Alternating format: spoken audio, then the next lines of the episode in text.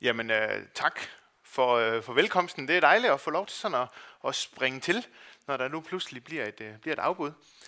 I dag der skal vi være sammen om et øh, tema, som hedder Elsker du mig? Og øh, vi skal rejse os endnu en gang i respekt for øh, Guds ord, så skal vi læse øh, prædiketeksten til i dag, som er fra Johannes evangeliet. Og der står sådan her. Da de havde spist, siger Jesus til Simon Peter, Simon, Johannes' søn, elsker du mig mere end de andre? Han svarede, ja herre, du ved, at jeg har dig kær. Jesus sagde til ham, vogt mine lam. Igen for anden gang sagde han til ham, Simon, Johannes' søn, elsker du mig? Han svarede, ja herre, du ved, at jeg har dig kær. Jesus sagde til ham, vær hyrde for mine får. Jesus sagde til ham for tredje gang, Simon, Johannes' søn, har du mig kær? Peter blev bedrøvet, fordi han tredje gang spurgte ham, har du mig kær?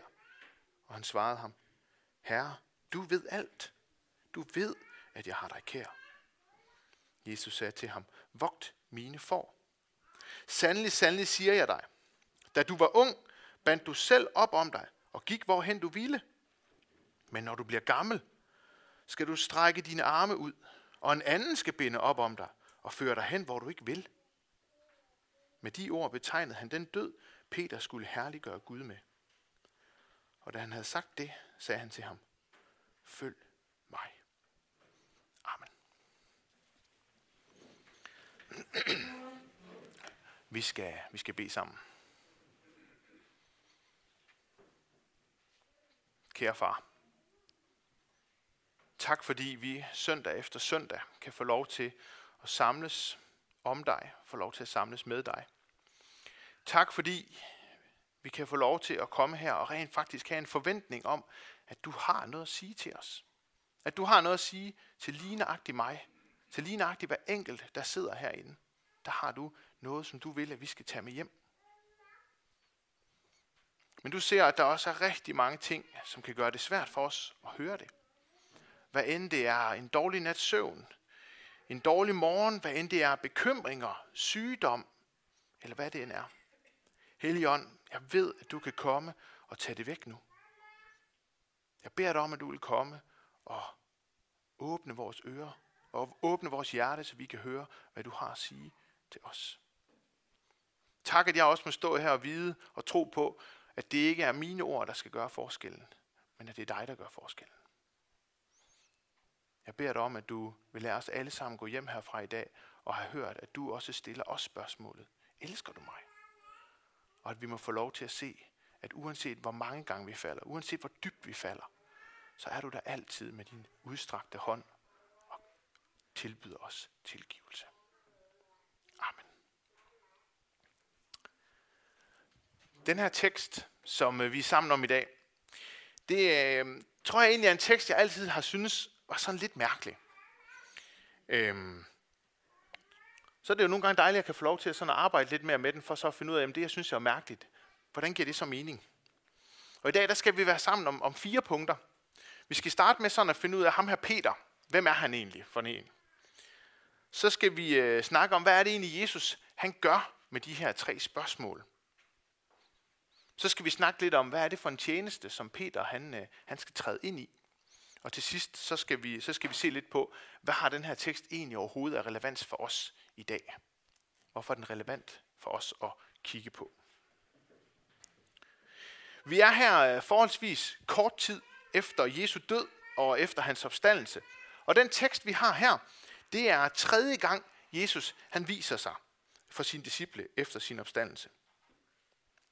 Afsnittet lige inden det her, det handler om den nat, hvor øh, disciplene de ikke havde fanget noget som helst, men hvor de på Jesu opfordring kaster nettet ud igen og fanger så mange fisk, at de næsten ikke kunne hive dem ind igen.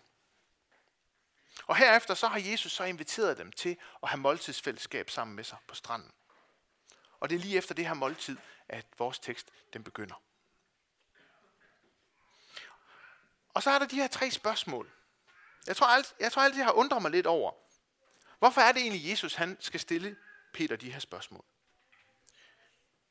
Er det for på en eller anden måde at håne Peter og sådan øh, banke ham og sige, du fornægtede mig tre gange. Det har jeg svært ved at tro på, at Jesus han kunne finde på, sådan ville håne ham. Er det for, at Peter han skal have det dårligt med sig selv? Åh, oh, jeg gjorde det. Jeg fornægtede Jesus. Nej, det tror jeg sådan set heller ikke. For Jesus han kender Peter helt igennem. Han ved godt, at Peter har det forfærdeligt med sig selv. Så jeg tror heller ikke, det er det, der er Jesu hensigt. Men som jeg håber, I også kommer til at se, så tror jeg, der ligger utrolig meget godt i de her tre spørgsmål til Peter og i Peters svar, som er det, vi skal kigge på her den næste halve times tid. Men det er altså Peter, eller Simon Peter, vi skal starte med at have lidt fokus på. For hvem var ham her, Simon Peter, egentlig? Hvis vi læser evangelierne, så finder vi ud af, at Simon Peter han er ikke en mand, der, der holder sig tilbage. Simon Peter han var en af de mere frembusende disciple. Han var altid den, der var fremme i skoene. Altid den, der var klar med et svar. Og han stod altid lige ved Jesus side. Da Jesus på et tidspunkt spørger disciplene, hvem er jeg egentlig? Så er det Peter, der med det samme og med kraft siger, at du er Kristus, den levende Guds søn. Det er Peter, der siger til Jesus, ved du hvad Jesus, om så alle de andre, de svigter dig, og de forlader dig, så vil jeg aldrig gøre det. Ja, Jesus, jeg vil faktisk følge dig i døden, hvis det er det, der skal til. Det er Peter, der i Gethsemane have, da han står ansigt til ansigt med rigtig mange soldater, der er det ham, der trækker sit svær. Ene mand og vil forsvare Jesus. Men det er også Peter, der falder i søvn i Gethsemane have, da Jesus han indtrængende beder ham og nogle andre disciple om at våge og bede. Det er også Peter, der ikke bare fornægter Jesus og siger, at han ikke kender ham, men som sværger på, at han ikke aner, hvem Jesus er. Og i Lukas, der kan vi læse noget, som jeg, jeg kan ikke forestille mig noget, der må være mere sådan synderbrydende. Vi kan læse om, at da Peter han har sagt fornægtelsen tredje gang, så vender Jesus om og kigger på ham med bedrøvet ansigt. Det må have været forfærdeligt for Peter. Den mand, som han har fulgt i tre år. Den mand, som han har sagt, han ville dø for. Han har svigtet ham. Jeg tror, det er en slagen Peter, som vi møder her. Det er en Peter, der er ramt på sit selvværd.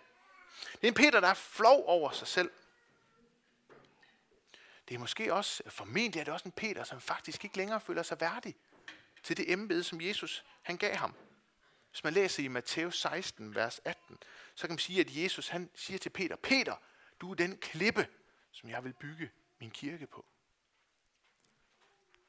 Den Peter, vi møder her i teksten i dag, det er ikke en Peter, der føler sig klar til det. Så det er den Peter, vi møder her. Og nu kommer Jesus så og spørger ham tre gange, om han elsker ham. Simon Peter, elsker du mig mere end de andre? Elsker du mig? Har du mig kær? Og Peter han svarer til dem alle sammen, ja, herre du ved, jeg har dig kær. Og det når os frem til det andet punkt, nemlig hvordan Jesus han genindsætter Peter. Det kan virke lidt fjollet, at Jesus han stiller det samme spørgsmål tre gange. Men som Randi også sagde, og som Peter han også indser, så er det fordi Jesus han tre gange vil svare på den fornægtelse, som Peter han gjorde af Jesus i påsken. Og Johannes, han vil her vise os, at Peters trefoldige svigt og fornægtelse, det modsvarer Jesus med en trefoldig bekendelse. Jesus han vil så gerne hjælpe Peter til at blive rejst op igen, til at blive genrejst. Tre gange, og nu bliver jeg nødt til at flytte den her, for nu bliver jeg ved, ved med at træde oven i den. Tre gange, der genindsætter Jesus Peter i sit embede. For Peter havde jo netop fået at vide, at han skulle være menneskefisker. Han skulle være hyrde. Han skulle vogte de mennesker, som tror på Jesus. Og nu får Peter igen at vide, hver gang han svarer ja, så får han igen at vide, du skal vogte lam, du skal være hyrde for får ja, du skal vogte mine får. Jesus, han, rejser, han sætter sig ned, og så rejser han en knækket Peter op. Og han vil vise Peter, at der er stadig er brug for ham. At det hele tiden har været Jesu hensigt, at Peter han skulle være den her klippe, at han skulle være den her menneskefisker. Så det vi her møder, det er Jesu tilgivelse af Peter. Måske det ikke sådan en, en lige så direkte tilgivelse, som vi nogle gange hører Jesus han giver til mennesker. Men det er alligevel en tilgivelse gennem en genindsættelse, hvor Jesus siger, ved du Peter, du svigtede, du faldt, men ved du hvad, kom igen, følg mig. Du skal stadig være menneskefisker. Det Jesus han spørger efter i sine spørgsmål, det er, at han spørger efter Peters kærlighed. Og hvorfor er det lige kærligheden, Jesus han spørger om? Jesus han kunne have spurgt, Peter, er du ked af, at du gjorde det? Peter, har du det dårligt med, at du gjorde det? Men det er ikke det, Jesus han spørger. Han spørger ind til Peters kærlighed. Så hvorfor er det, at Jesus han vil henlede vores opmærksomhed på lige netop kærligheden, på lige netop Peters kærlighed? I Lukas 7, 47, der tror jeg, vi finder svaret. Der står, den, der har fået meget tilgivet, elsker meget. Den, der har fået meget tilgivet, elsker meget. Og Peter, han er godt selv klar over, at han har fået meget tilgivet. Han havde pralet af sin troskab. Han havde hævet sig over de andre. Ved du hvad, Jesus? Om så alle de andre svigter dig. Og så alligevel, så var han havnet i, at han fornægtede. Peter har godt klar over, at hans fald, det var stort. Men Jesus han kommer her og viser, ved du hvad Peter? Store fald, dem kan jeg tilgive. Jesus han kan tilgive Peter alle hans sønder, alle hans svigt, alle hans fald. Jesus han vil vise, Peter, jeg kan tilgive meget. Jeg kan tilgive alt. Og det Jesus han her vil give Peter indsigt i, vil fortælle ham noget om, det er evangeliet. Og man kunne måske kalde det tilgivelsens evangelium. Jesus han vil her vise Peter, og derigennem også vise os, det evangelium, der ikke udelukker mennesker, der falder, mennesker, der svigter. Det evangelium, der ikke kun er for perfekte mennesker, som aldrig gør noget forkert. Men det evangelium, der er for alle, der henvender sig til alle og enhver. Det er et evangelium, der ikke kun hører en tid til, men som er for altid. Det er et evangelium, som forkynder tilgivelse, som forkynder nåde, som forkynder frelse. Det er et evangelium, som tager sit udspring i Jesus Kristus, Guds søn. Og det er et evangelium, der sætter fri. Der sætter fri fra dårlig samvittighed, fra at være knækket, sprænger syndens lænker og så skænker evig frelse. Og det kunne man måske tænke, jamen det ved Peter da godt. Peter han har fulgt Jesus i tre år. Det ved han da godt. Men det tror jeg faktisk ikke, Peter han vidste. Jeg tror faktisk meget, at det her er nyt for Peter. Og jeg tror faktisk ikke, Peter han før nu, før påsken havde forstået, at Jesus han faktisk blev nødt til at lide. At Jesus han faktisk blev nødt til at dø. Peter han har troet, at Jesus han var Messias. Ja. Men han har troet, at han var Messias, som mange af de andre jøder ventede på. En konge, som skulle konge og udfri dem fra romerne. Og så skulle han regere. Hvis vi læser i uh, Matteus evangeliet kapitel 16, vers 23, der, uh, der fortæller Jesus sine disciple, at, at han skal lide. Han fortæller dem, at han skal dø. Og Peter han går i rette med Jesus da Jesus han omtaler sin død, og så siger han, så siger Peter, han går i rette med ham og siger, så må det ikke gå dig. Så må det ikke gå dig, Jesus. Og der reagerer Jesus med nogle meget voldsomme ord til Peter, hvor han siger, vi bag mig, satan, for du vil ikke som Gud vil, men hvad mennesker vil. Tidligere der har Peter ikke kunne tro, at Jesus han skulle dø. At Jesus skulle hånes, skulle spottes, skulle lide døden. Fordi det var jo ikke det, Messias han skulle. Det var ikke det, Guds søn han skulle komme for at gøre. Guds søn han skulle jo komme for at være konge. Han skulle jo komme for at regere. Ja, Peter han siger, Gud bevarer dig, herre, sådan må det aldrig gå dig. Og det kan måske være voldsomme ord, det Jesus han siger til Peter. Men det som Peter siger her, at det aldrig må gå dig sådan, at du skal lide og dø, Jesus, det er jo i virkeligheden nøjagtigt det, som Satan han ville sige. Satan han ønskede heller ikke, at Jesus han skulle gennemføre sin mission. Han ønskede mere end noget andet, at Jesus han bare kunne være konge på jorden. At han bare kunne sørge for, at der var fred, men at han ikke døde. Og derfor reagerer Jesus så kraftigt. Nej, Peter han havde på det tidspunkt ikke forstået, hvem Jesus han egentlig var. Hvad det egentlig var, Jesus han skulle gøre. Men nu er det anderledes. Peter han bekræfter Jesus spørgsmål. For nu kender Peter godt tilgivelsens evangelium. Nu får han lov til at mærke det på egen krop. Det ser vi særligt af det tredje svar. At Peter han har en ny erkendelse nu. Han ved, Jesus ved, at Peter fornægtede ham. Og Peter han ved nu, Jesus, jamen du ved jo alt. Så ved du også godt, at jeg har dig kær. Og det ser vi i en af de tekster, som vi læste til at starte med, som er fra Apostlenes Gerninger. For her møder vi en helt anden Peter. Her møder vi en Peter, som har set, at Jesus han ikke bare skulle regere nu, men at Jesus han skal regere for altid. Jeg ved ikke, om I lader mærke til det. Men han omtaler Jesus. En folkene de kendte. Og så siger han, den her Jesus, ham som I har hørt om, som I har set, gør en masse under. Han var faktisk udvalgt af Gud. Så det første Peter han siger, det er, at Jesus var ikke bare sådan en eller anden tilfældig person, der vandrede rundt og havde storhedsvandvid. Nej, jøderne de fik ham udleveret. Men det var ikke noget, jøderne de bestemte. Det var efter Guds fastlagte bestemmelse og forudvidende. Det der altså for jøderne netop var bevis på, at Jesus han ikke var Messias, det at han døde, det var for jøderne et bevis på, at det er ikke er Messias, vi har ventet.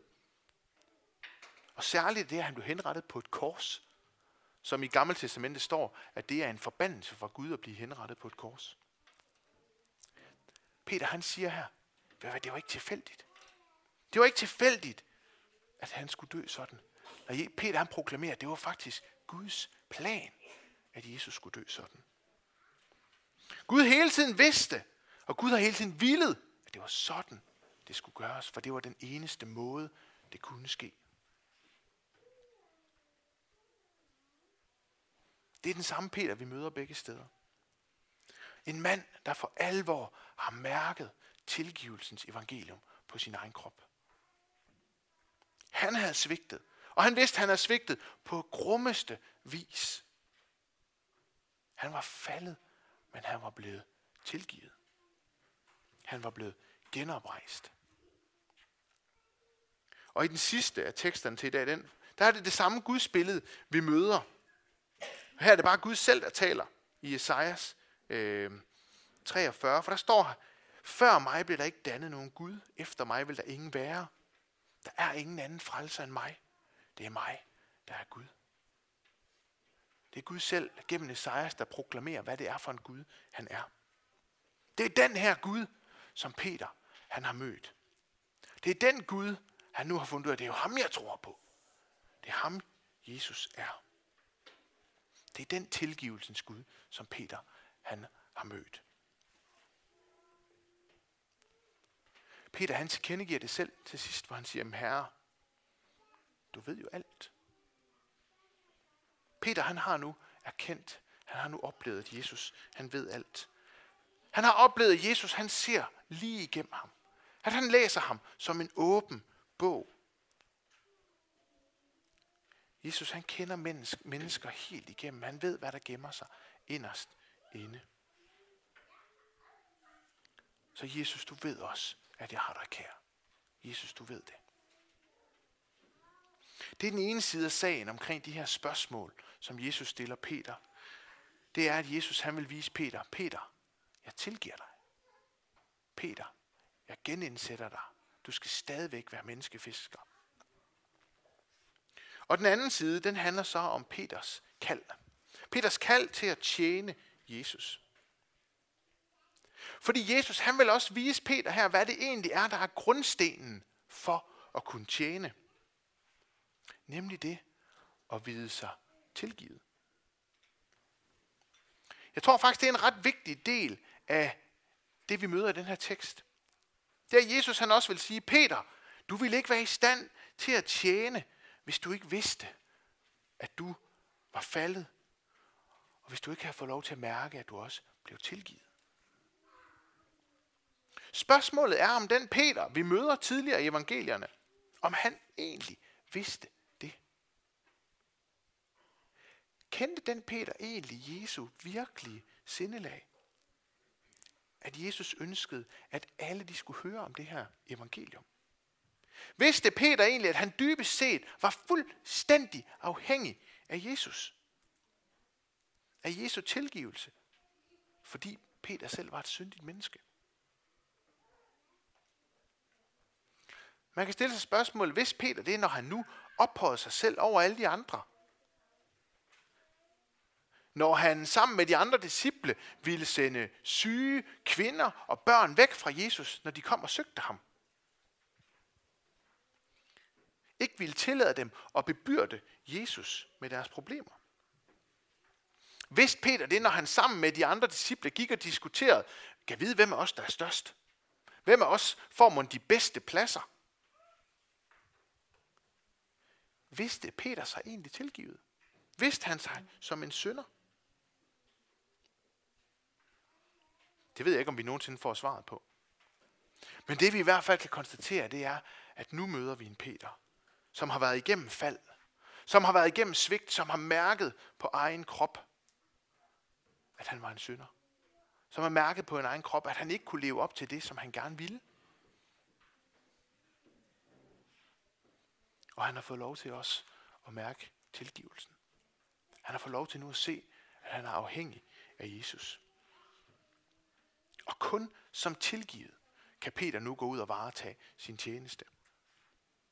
Det er jeg ret sikker på, at det var et af de budskaber, som Jesus han vil give Peter i dag. Og det er også det budskab, som han vil have Peter til at gå ud med. Det var det budskab, som Jesus han vil bygge sin kirke på, at der er tilgivelse. Der er tilgivelse for fald, når vi tror på Jesus. Hvis Peter han ikke kunne tale af egen erfaring, når han gik ud til mennesker, så tror jeg, at hans vidensbyrd, det vil være vagt. Så tror jeg ikke, at hans ord, det vil kunne blive taget alvorligt, fordi, jamen Peter, hvordan ved du, hvordan det er at svigte? Hvordan ved du, hvad det vil sige at svigte mennesker, som man elsker? Hvad kender du til at falde? Peter, han vil ikke have autoritet, hvis ikke han uden personlig erfaring kunne sige, ved I hvad, jeg har svigtet. Jeg faldt, og jeg gjorde det på grummeste vis. Men jeg blev tilgivet. Jesus, han kom direkte og tilgav mig. Nu har Peter mærket det. Han har set sin egen inkompetence. Han har set, at i sig selv, der havde han ikke noget at gå med. Men ved troen på Jesus, så havde han noget at gå med. Vi ser også, at Jesus han netop fokuserer på Peters tjeneste i sin svar. Som Randi hun også havde, havde fokus på. At Jesus han netop siger, vogt mine lam, vær hyrde for mine får. Vogt mine får. Samtlige gange, der har Jesus også fokus på, hvad er det så, du skal nu, Peter?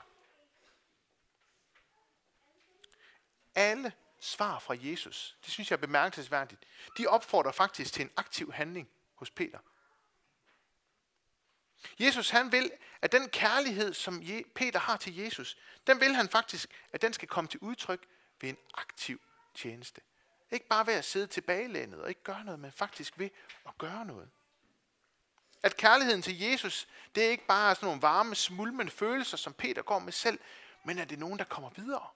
At det er noget, der kommer ud.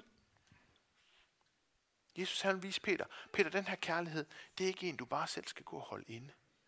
Det er en, der skal videre. Det er en, der skal deles. Når Jesus han siger, at du skal vogte, så siger han til Peter, Peter, du skal ud, så skal du guide mennesker. Du skal ud, så skal du guide de mennesker, som tror på mig.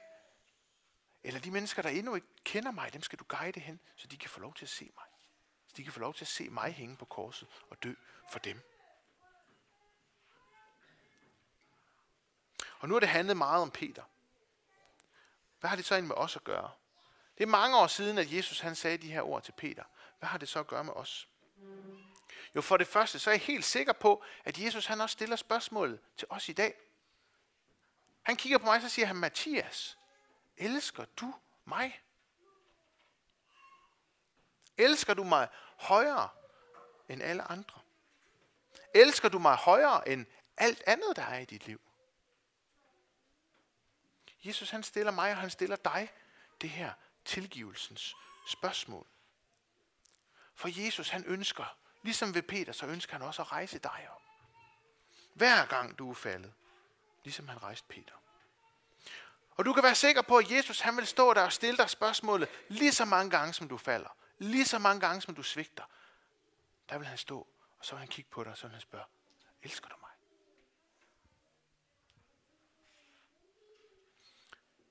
Og han bliver ved. For der er ikke noget, der er mere smerteligt for ham, end hvis han skulle miste dig. Så det er en af de ting, han gør. Så tror jeg faktisk også, at øh, Jesus han taler til dig, der er leder, til dig, der er hyrde, eller som på en eller anden måde selv leder, vogter, guider andre.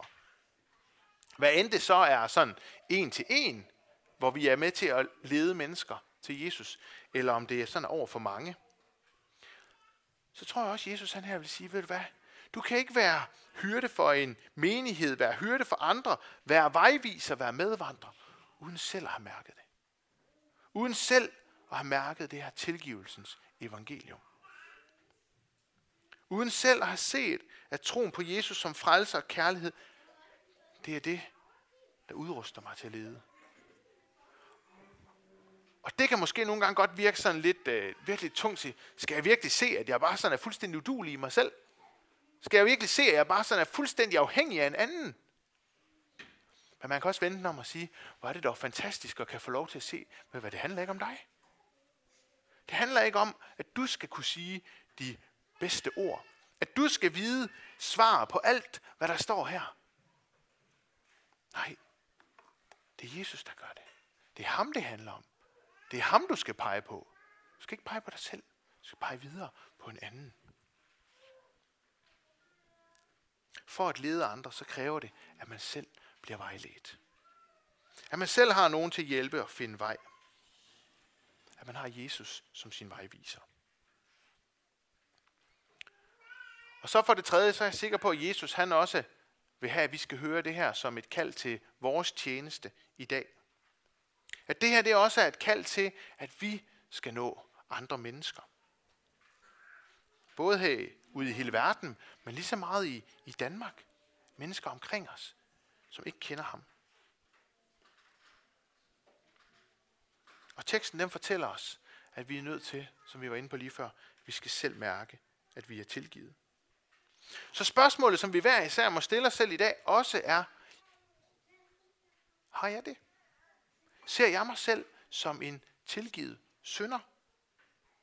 Er jeg som Peter, der egentlig ser, at jeg har svigtet, at jeg har faldet? Men efterfølgende også set og hørt, at Jesus han tilgav mig.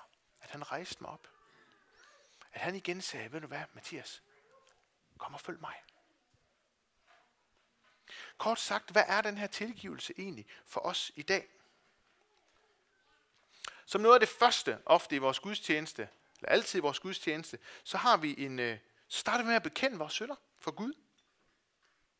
I øh, den kirke, som vi øh, kom i tidligere i, øh, i Aarhus, der gjorde vi det altid med nogle vers fra, fra salme 51. Og jeg kan se, at det vi gør her, det er i hvert fald også med inspiration fra, fra salme 51. Men hvad betyder den her synds bekendelse egentlig for os? Er det egentlig bare en remse, som vi kunne lukke øjnene og så, og så sige udenad? Er det noget, vi siger uden egentlig at tænke over, hvad det er, vi står og siger? Uden at den egentlig sådan har nogen særlig betydning for os, udover at jamen, den plejer jo at komme her i starten, og så plejer vi at sige det her, så er der stillhed, og så får vi tilsagt syndernes forladelse bagefter. Eller stopper vi nogle gange op og tænker over, hvad det egentlig er, vi står og siger? Hvad det egentlig er, der står i den her syndsbekendelse. I salme 51, vers 5, der står, For jeg kender mine overtrædelser, og min synd har jeg altid for øje. Har du det? Har du altid din synd for øje? Kender du dine overtrædelser? Eller er der måske alligevel ting, som du ikke vil se i øjnene? Noget, du ikke vil gøre op med? Noget, som du har fundet fred med, som siger, det er okay. Ja, hvor meget fylder det egentlig i vores liv, at vi er syndere? Er det overhovedet noget, vi tænker over? Nogle gange tror jeg, det kan være sundt for os sådan lige at få smækket en ny vinkel på. Og jeg kan huske, at på et tidspunkt, hvor øh, der sad jeg i bilen og kørte mod øh, Vestjylland, fordi jeg skulle øh, tale i Skjern. Og der er forholdsvis langt, så jeg har rigtig god tid i bilen til at sidde og tænke. Og pludselig så, øh, så slog det mig, at hver gang jeg, øh, hver gang jeg gør noget, som Gud han ikke kan lide noget, der er forkert over for Gud, så er det egentlig det samme som, at jeg er, er utro mod Gud. Og så kommer jeg til at vende den om, at, at det ville være forfærdeligt, hvis, hvis jeg så ofte, eller hvis min kone så ofte var utro mod mig. Og så blev det stort for mig at vide, at hver gang så står Jesus alligevel og vil tilgive mig. Selvom jeg har svigtet ham, selvom jeg har været ham utro, så står han og vil tilgive mig. Og han bliver ved, og han bliver ved, og han bliver ved. Hvis vi ikke engang imellem stopper op og virkelig tænker over de ting, vi gør, de ting, vi siger, så på et eller andet tidspunkt, så vil de miste deres værdi. Så en god syndsbekendelse, den kan hurtigt miste sin værdi, hvis vi bare læser den op. Hvis vi bare citerer den, uden at tænke. Jeg ved ikke med jer, men jeg kan ret ofte blive lidt skræmt over mig selv, når jeg sådan øh, har bedt fader hvor. Fordi jeg ofte tager mig selv i, at det bare bliver sådan en, det bliver sådan en ramse. Jeg ved egentlig godt, hvad den betyder. Jeg ved godt, hvad der ligger i den, og hvis nogen de spurgte mig, så tror jeg, jeg kunne svare forholdsvis lang tid omkring de enkelte sætninger om, hvad, hvad det betyder for mig. Men jeg synes, vi skal prøve at gøre os selv den tjeneste og stoppe op ved nogle af de ting. Stop op og tænk over, hvad det egentlig er, du står og siger, når du beder fader hvor, når du beder syndsbekendelsen sammen med alle de andre her i kirken. Peters fald, det kan for os, tror jeg, synes stort. Så i øjnefaldene så forfærdeligt. For jeg ligefrem sværger på, at han ikke kender Jesus. Og det var enormt, hans fald. Men vores fald, det vi går og gør, det er lige så stort. Det er lige så forfærdeligt. Det er lige så stort et svigt. Vi er ikke bedre end Peter. Vi fornægter også Jesus. Hvor ofte har du ikke undladt at fortælle, at øh, hey, jeg er egentlig kristen, når chancen den bød sig? Hvor ofte har du ikke ved udenom, når snakken den faldt på tro, faldt på kristendom, når man egentlig havde muligheden for at komme med et vidnesbyrd, havde muligheden for at kunne være med til at guide andre mod Jesus. Eller når nogen af dine klassekammerater, eller dine studerende, eller dine venner sagde noget håndligt omkring den kristne tro, ofte har du så ikke undviget, undgået at forsvare den. Men hvor ofte har du så ikke også måtte få lov til at møde Jesu tilgivende arme, når du kom til ham og sagde, Jesus, jeg formodede ikke at gøre det. Og svaret på det, det er heldigvis hver gang. Hver gang du vender dig til Jesus, så er der tilgivelse. Hver gang du vender dig til Jesus, så vil han sige, jeg tilgiver dig. Kom, følg mig. Jesus, han vil rejse dig op. Han vil genrejse dig. Han vil sige til dig igen, kom, følg mig. Vær med til at brede det her budskab ud. Og også i dag, der stiller Jesus dig spørgsmålet. Elsker du mig? Også i dag, der lyder tilgivelsens evangelium. Elsker du mig? Kom, følg mig. Så spørgsmålet, som vi må stille til os selv, det er, hvad svarer jeg egentlig? Amen. Lad os bede sammen.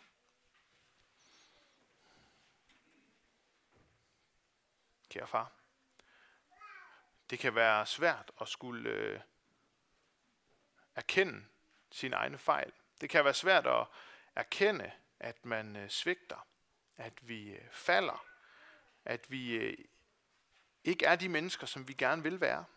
At vi gør så mange ting, som vi egentlig ikke har lyst til. Men hvor er det vigtigt for os, at vi igen og igen bliver mindet om det. Ikke nødvendigvis for, at vi skal gå og punke os selv oven i hovedet med, at det er også for dårligt, og ej, jeg må også blive bedre. Men for at vi igen og igen og igen kan blive lidt hen til dig. Kan få lov til at vende vores øjne mod dig. Se på korset og få lov til også at høre ordene. Det er fuldbragt. Få lov til at høre, at du tilgiver os. Få lov til at se, at du døde for os. Det beder jeg dig om, at du vil hjælpe os til igen og igen og igen at få lov til at se. Og at vi igen og igen også må høre dit kald til os. Til at gå til de mennesker, som bygger deres liv på sig selv. Som bygger deres liv på det, de selv kan. Som selv skal præstere, som selv skal finde værdi i sig selv. Og de så må få lov til at se, at de har uendelig værdi. At de er elsket af dig. Ikke for det, de kan præstere, men bare fordi de er dem. At de må få lov til at se, at du sætter fri. Og de må få lov til at se, at evigheden den også er for dem, og at du også tilbyder dem søndernes forladelse.